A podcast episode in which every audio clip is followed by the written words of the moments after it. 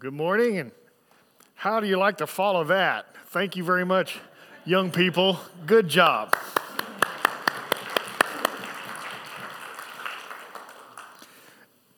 It is Christmas, and that's a wonderful time of year where we all experience God's love, His peace, and we um, His grace. So please extend grace uh, to others as well, particularly the guy leading your sermon today. This is uh, an interesting time, an interesting time. Have you ever prayed for something and then God exceeds your expectations, comes through in a big way? Yeah, I have. I graduated from seminary in May of twenty nineteen, and my fervent prayer was that the Lord would give me a job, a job in ministry, a job with a church. And through many ups and downs, He led me to Oak Hills Community Church, where not just me, but my family has been accepted and loved. And so I prayed for a job, and I got a family, a church family, way more than we ever thought. So this is why Jesus had to come as a baby. They prayed for a Messiah, right? Israel was praying for a Messiah, and they got a baby. But this is why He had to come as a baby. We're going to start by looking at Isaiah seven fourteen.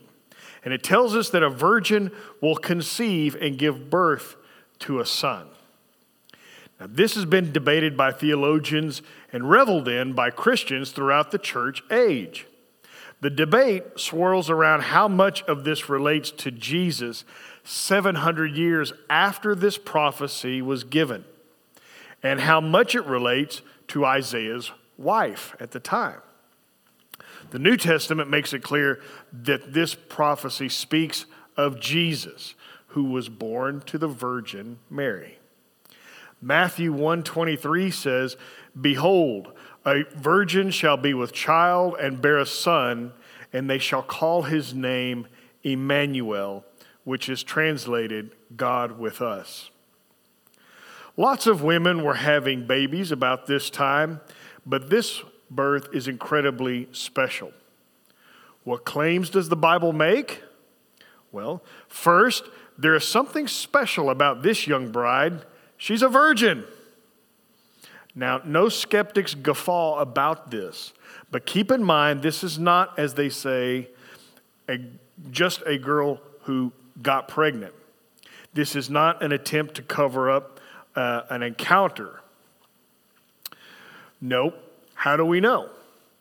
It was predicted. Seven centuries earlier, the most well-known prophet in the Bible, Isaiah, prophesied this event, that a woman who had never known a man would give birth. He predicted many things, amazing predictions. And also amazing is the name of the child, Emmanuel. Now, names today have little or no significance. Parents are often naming children after names that sound cool or just like the sound of the name, uh, or maybe it's, you know, has some family significance. But back then, names had a real meaning, and parents took great thought in the names they gave to their children. And of course, when God tells you to name a baby something, you name the baby that. This b- baby's name means God with us. Jesus is God with us. The Gospel of John hammers this point over and over again. It is predicted in the Old Testament, fulfilled in the New Testament, and to this, the writers of the Bible all testify that Jesus is God with us. Now, other Old Testament predictions confirm this line of thinking. Isaiah nine six says, "For to us a child is born, and his name shall be called Wonderful Counselor, the Mighty God, the everlasting Father, the Prince of Peace. This is definitely not Isaiah's son. Look at the names. Wonderful Counselor. That one seems pretty self-obvious, but the mighty God? Really? A human child born is going to be the mighty God? The everlasting Father? Well, now wait a minute. Let's back up a little bit here. Here, the everlasting Father is more like the father of the country. If he was American, we might consider George Washington, right? The father of our country. So this is not God the Father as the everlasting Father, but the Father of the renewed Israel. And of course, the Prince of Peace. This is not Isaiah's son. This speaks of the Savior, the coming King, who will uplift and restore. This is Jesus. We believe Jesus had to come, take on human flesh, and be a part of humanity. He had to do this to live among us, be one of us, and fulfill numerous biblical prophecies. Zechariah twelve ten reads, "And I will pour out on the house of David and the inhabitants of Jerusalem a spirit of grace and supplication. They will look on me, the one they have pierced, and they will mourn for him as one mourns for an only child, and grieve bitterly for him as one grieves for a firstborn son." What does that mean? Mourning for the one they pierced? Well, this talks about a time when Israel, which currently is in unbelief concerning their Messiah, even today, most Hebrews deny Jesus is the Messiah. But this time is the time that Zechariah is, is mentioning here is the time when they will look upon Jesus and they will mourn for the acts of their forefathers. Namely, they're going to grieve that the Jewish ruling class in the days of Jesus on earth used the Romans to kill their rightful Messiah.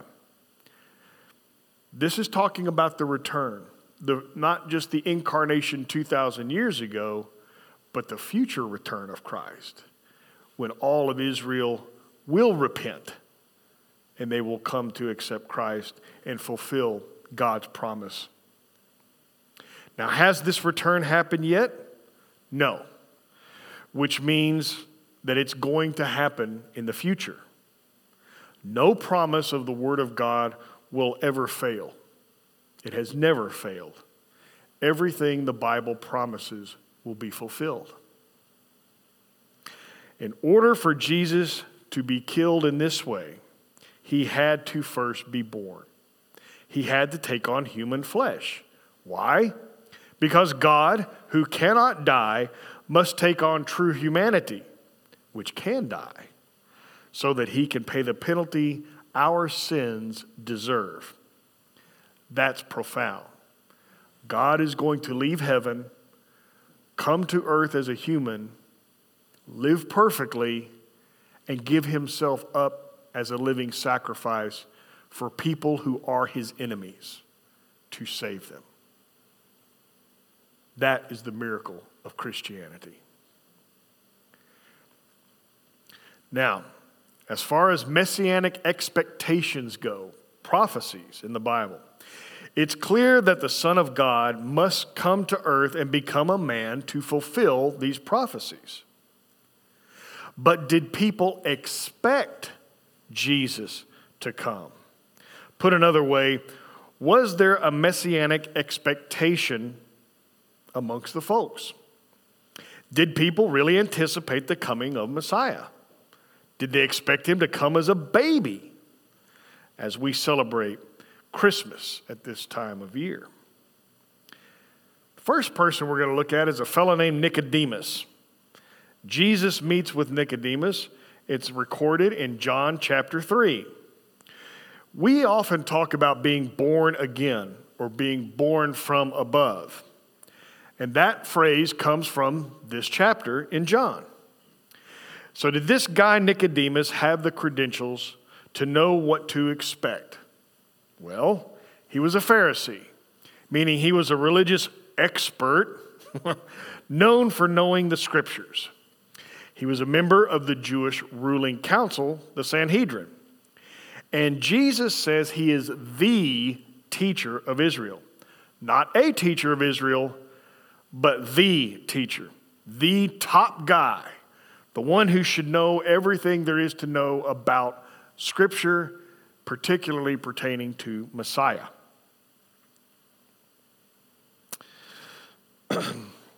Nicodemus recognizes that Jesus is from God. How? By the miracles Jesus performed. And how would we respond if somebody said, "Oh, you're from God. Oh, well, thank you very much. I'm quite flattered by that." No, that's not how Jesus responded, though. Here, Nicodemus has come at night and is seeking something. Jesus cuts to the chase, and he declares, "I tell you the truth. No one can see the kingdom of God unless he is born again." Now, if Nicodemus had remembered his scripture, particularly Ezekiel chapter thirty-six, he could have understood Jesus was speaking in spiritual terms, but he didn't recognize it, and Jesus chided him. "You are Israel's teacher," said Jesus, "and do you not understand these things? Very truly I tell you, we speak of what we know, and we testify to what we have seen. But still you people do not accept our testimony. I have spoken to you of earthly things, and you do not believe. How then will you believe if I speak of heavenly things? No one has ever gone into heaven except the one who came from heaven, the Son of Man." The title Jesus applied to himself. This is what Jesus is saying. If you don't understand what I'm telling you in earthly terms, how are you going to understand about heavenly things? Because the only person who's been to heaven on earth is the guy who came from heaven. That would be me. So, here you have the great teacher who didn't know these things. And perhaps people didn't expect Messiah to come. Here he is, Jesus, the Christ, Messiah, standing in front of him, and he misses it. No expectation. Well, let's look at the next chapter, John chapter four, and an unlikely convert. Jesus had to go through a rough part of town or a rough part of the country, a place called Samaria. Now, it was home to people of mixed Jewish and Gentile ancestry, people the Jews would not associate with. It's an evidence of Jewish racism or ethnic bigotry. See, there's nothing new in human condition. We've always wanted to find reasons to hate somebody else who was different than us. Jews were no exception. They hated the Samaritans. But Jesus is different. He had to go through Samaria. Why? Because it was where there was someone God was about to save. And there were people there in need of saving. So Jesus hangs out at a well while his fellow travelers head to town to buy more supplies, to buy food and drink. So he meets a woman there. He initiates a friendship with her. It's an evangelical encounter. He asks for a drink of water. She's a little surprised because, of course, Jesus is a Jew. She asks him, "You're a Jew and you're talking to me, a Samaritan woman?" His conversation was more friendly than her fellow townspeople. And I think she senses that he didn't judge her, because he possibly cared about her. You see, in John chapter four, verse three, we read that this encounter happened at noon.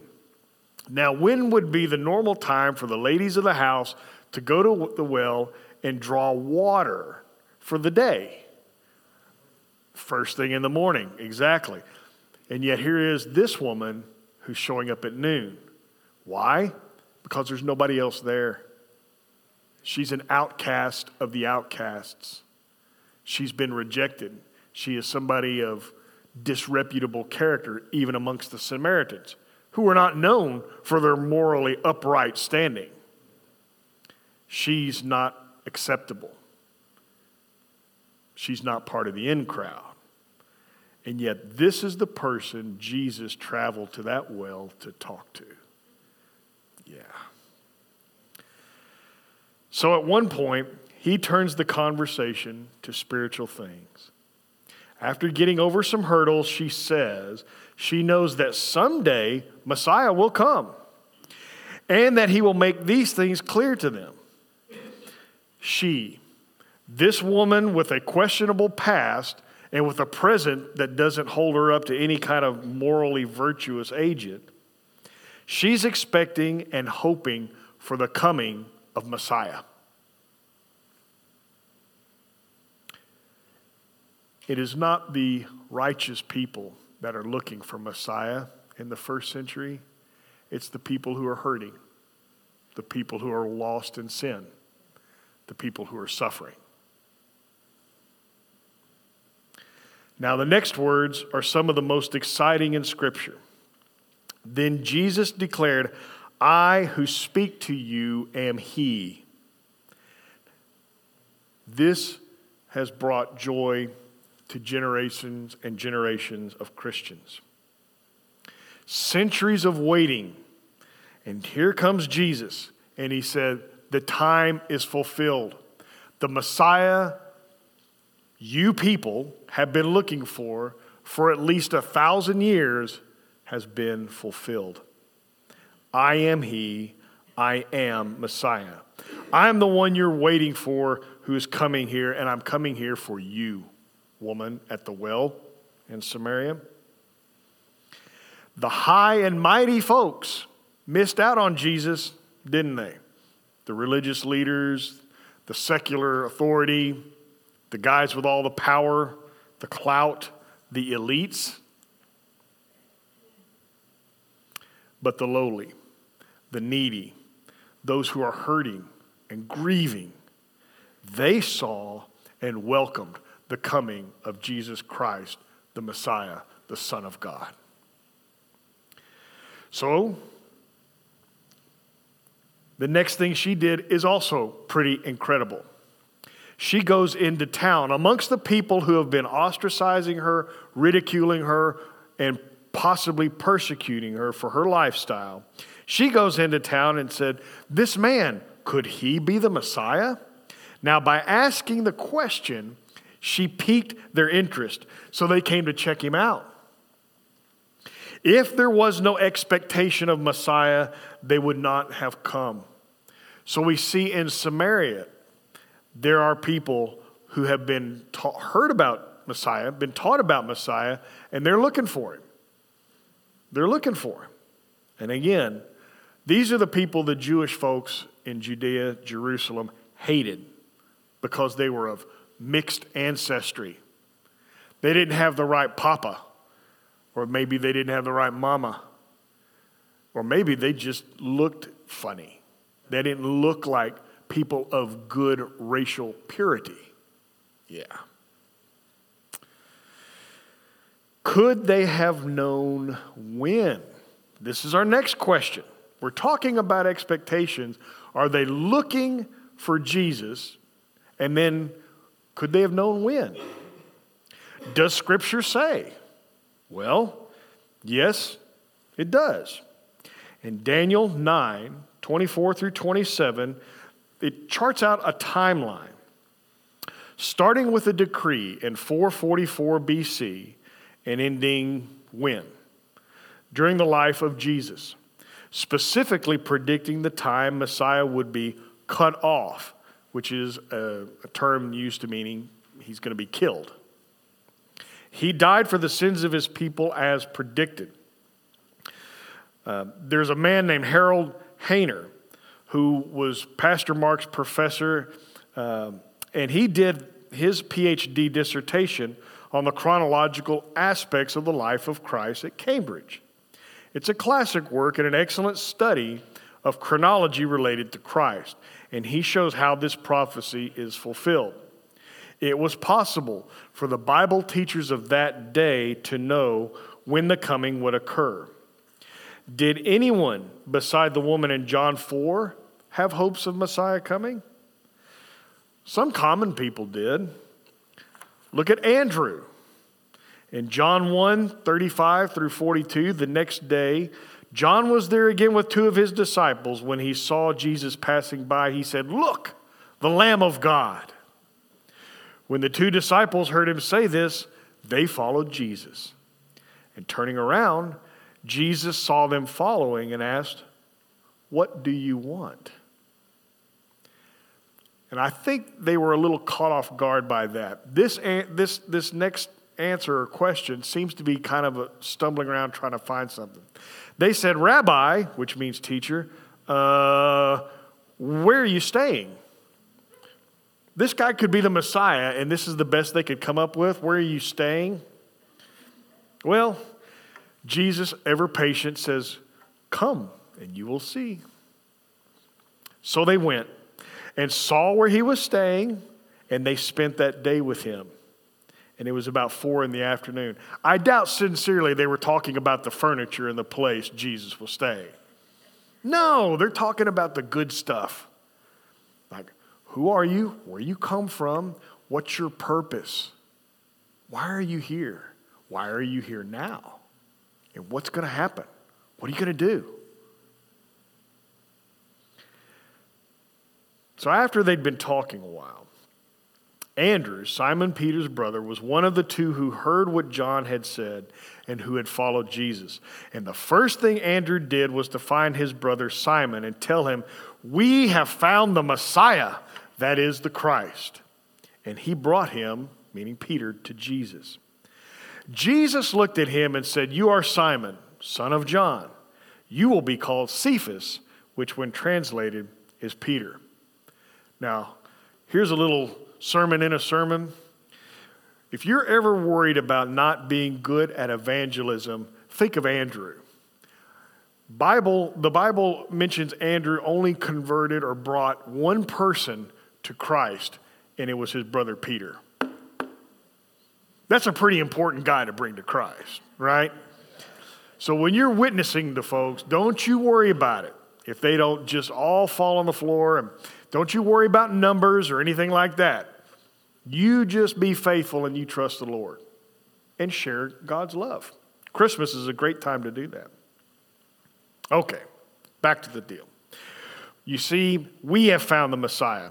Andrew was looking, and when he found Jesus, he knew he had found the Messiah, but it wasn't just him. He says, "We have found." So those with him shared this extraordinary expectation. When Messiah comes, we now know it. He's here. And now we can't help but to share it with everybody else. Amen? You're filled with that joy. We found the solution to every problem we've ever had, and it's in Jesus Christ. Peter, you got to meet this guy. Come on. Yeah. Wouldn't that be fun to have that kind of joy that you want to go around and share it with others just like Andrew did? Nothing's stopping you. Let's go. Right? Yeah. Well, still others shared this wonderful expectation. We know about the wise men. We sang about that earlier this morning. The wise men from the east traveled far. We don't know how many there were, but since they brought the gifts, we assume there were three. Because they brought the gold, the frankincense, and the myrrh. Now, someone has mentioned that the fourth guy brought fruitcake, so they left him out of the song. But really, where did these men from the east get such knowledge? That they would travel hundreds of miles, probably by camel, to see the baby born in Bethlehem, because they were from Babylon. Now, when God allowed the Babylonians to take Judah, Judah captive, the southern kingdom of Israel, and carry off three successive waves of citizens, leaving only a very few poor folks left, they took the scriptures with them. Now, all of that happened the last conquest of Jerusalem occurred in five eighty-six B C, almost six hundred years before Jesus was born. The Jews were mostly deported out of the promised land. But they took the scriptures with them. A few were faithful. Most of the Hebrews were not faithful. They were idolatrous pagans, just as bad as the Babylonians, and which is why God allowed the Babylonians to take them out of the promised land. He'd had enough. But some were faithful. And some took the scriptures, and there's no doubt that they shared those scriptures with some of their captors. They were talking about God in his holy writings. And these holy writings include predictions of Messiah, the Savior. So when the star or the shining appeared, they followed it until they had were brought to the baby. It appears that even as far away as Babylon, there was messianic hope. Were these wise men believers? Certainly seems that way, does it not? The Bible tells us that after they deposited the gifts, saw the baby, worshiped him, that God spoke to them a dream and told them to go back by a different way because Herod was on the lookout. Yeah, from the very beginning, Jesus did not come just to save Israel. He came to save humanity.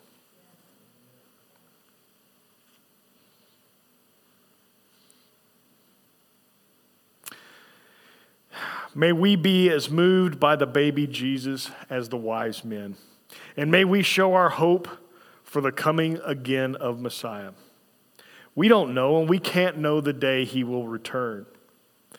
But the hope remains because it is God's promise. When John the Baptist,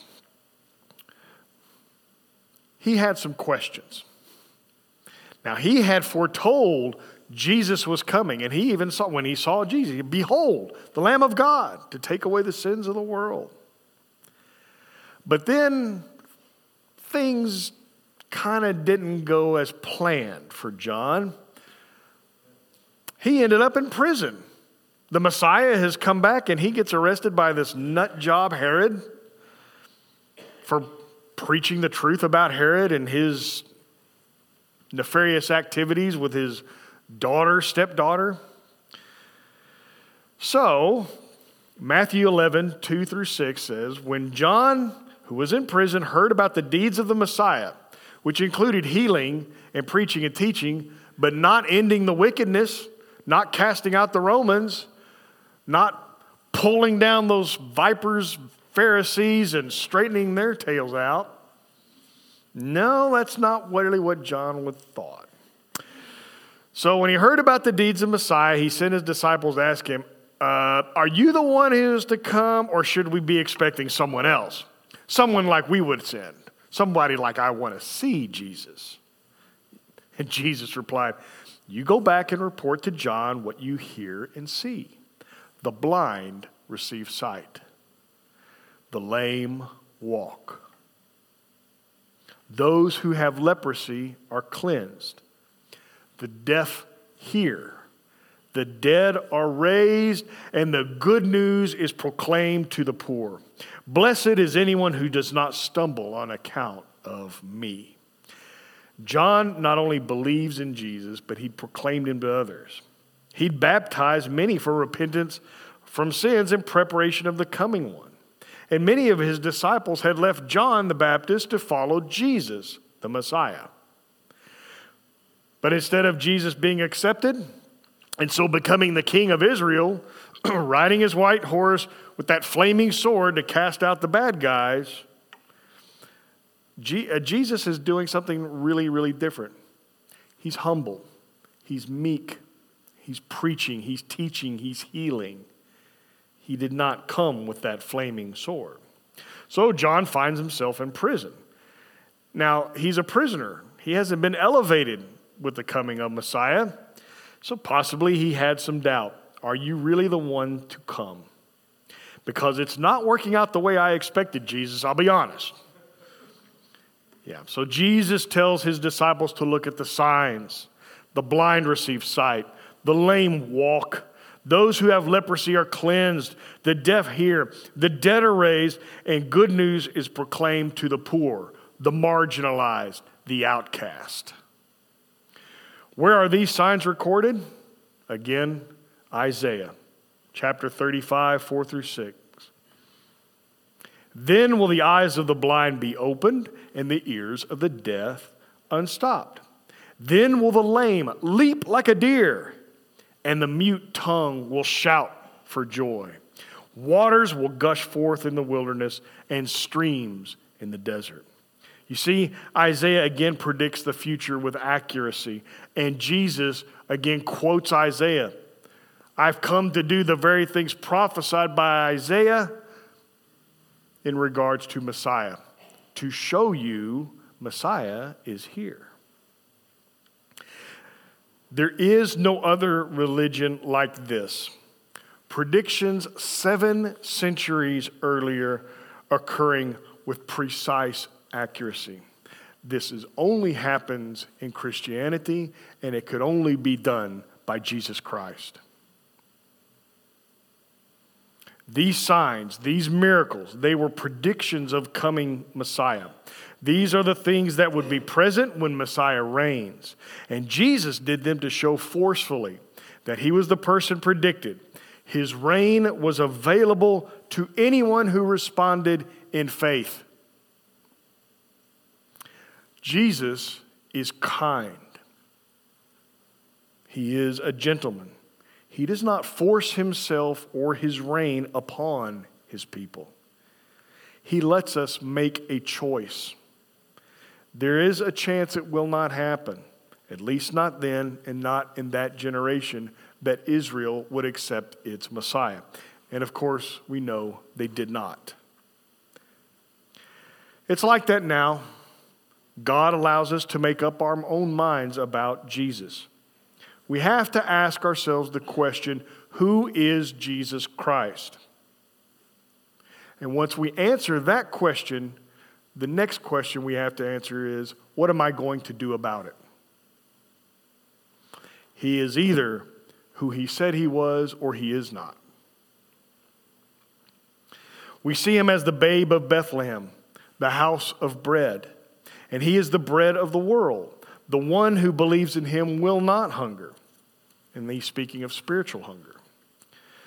Jesus satisfies those who place their faith in him alone.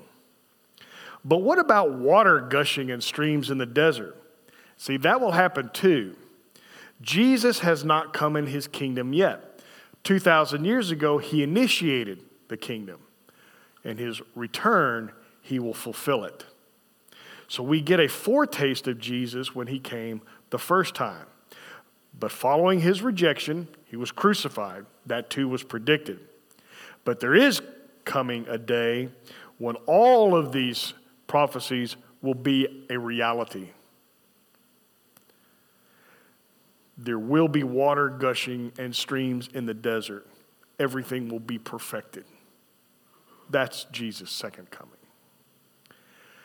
Did, finally, did Jesus tell the Jews that he was Messiah? Some say no, but scriptures tell a different story. On the night Jesus was betrayed, he was taken before the Jewish leaders, and they asked him, "Are you the Messiah?" This was not seeking truth, but seeking a way to condemn him. Mark fourteen, sixty-one, sixty-two says, "Again the high priest asked him, Jesus, 'Are you the Messiah, the Son of the Blessed One?' 'I am,' said Jesus. 'And you will see the Son of Man sitting at the right hand of the Mighty One and coming on the clouds of heaven.'" Jesus was speaking in terms the religious leaders could not miss. He is claiming deity. "I am" is the name Moses got speaking to the burning bush. When he says, "What is the name of the God who is going to deliver his people?" God says, "I am who I am. You tell them, I am sent you. You'll see the Son of Man sitting at the right hand of the Mighty One, coming on the clouds of heaven." God often appeared to Israel in the Exodus. Remember? A pillar of cloud and a pillar of fire by night. Clouds. And he says, "Son of Man." That's right out of Daniel, the prediction of Messiah would be the Son of Man. See, we believe Jesus had to come, take on human flesh to save humanity. Jesus took on flesh. He became human to save humanity, to be our Savior. You see, the wages of sin is death. Sin earns death. And in order to redeem all humanity, someone holy, divine, must die to meet the just demand of righteousness and justice of God. Since none of us could do it, and God could not be unloving toward the human race he created and clearly loves, the Son of God agreed with the Father to come to earth, become human with divine blood, so that his sacrificial death would redeem us. Only Jesus could do this. Doctor Lewis Sperry Chafer, the founder of Dallas Theological Seminary, once wrote, "Anyone can devise a plan by which good people may go to heaven. Only God can devise a plan whereby sinners who are his enemies can go to heaven." God's plan was to send the Son of God, who took on experience as human, fully human. He lived among us. He experienced our passions and our hurts. God became one of us and experienced things we experience, yet he never sinned. God's eternal plan was for his Son to pay with his life what we were lacking and provide life now and life forever. We could never make this happen. Only God could. And because of his incredible love for us, while we were his enemies, he did. His name says it all. We see this in Matthew chapter one. An angel of the Lord appeared to Joseph in a dream and said, "Joseph, son of David, do not be afraid to take Mary as your wife, because what is conceived in her is from the Holy Spirit. She will give birth to a son, and you shall call his name Jesus, because he will save his people from their sins." So, this leaves us with these three points. We believe Jesus had to come to take on human flesh, to be a part of humanity, to fulfill predictions God made about him, and to die for the redemption of all mankind. Praise be to Christmas. Heavenly Father, we thank you so much for Jesus Christ, who did the impossible. He made it possible for your enemies, sinners, to be forgiven, to come to you in faith and be saved by your grace. Jesus is the most wonderful gift that could ever be given, and you gave him freely to us. Lord, we thank you. We are humbled by your gift, and we are also rejoicing, rejoicing with a joy that comes from you also. Lord, help us to live out Christmas every day in our lives with joy, with peace, with calm assurance, never worrying or fearing about anything, but trusting you and sharing your love with others. Thank you, Lord, for Christmas. In Jesus' name, amen.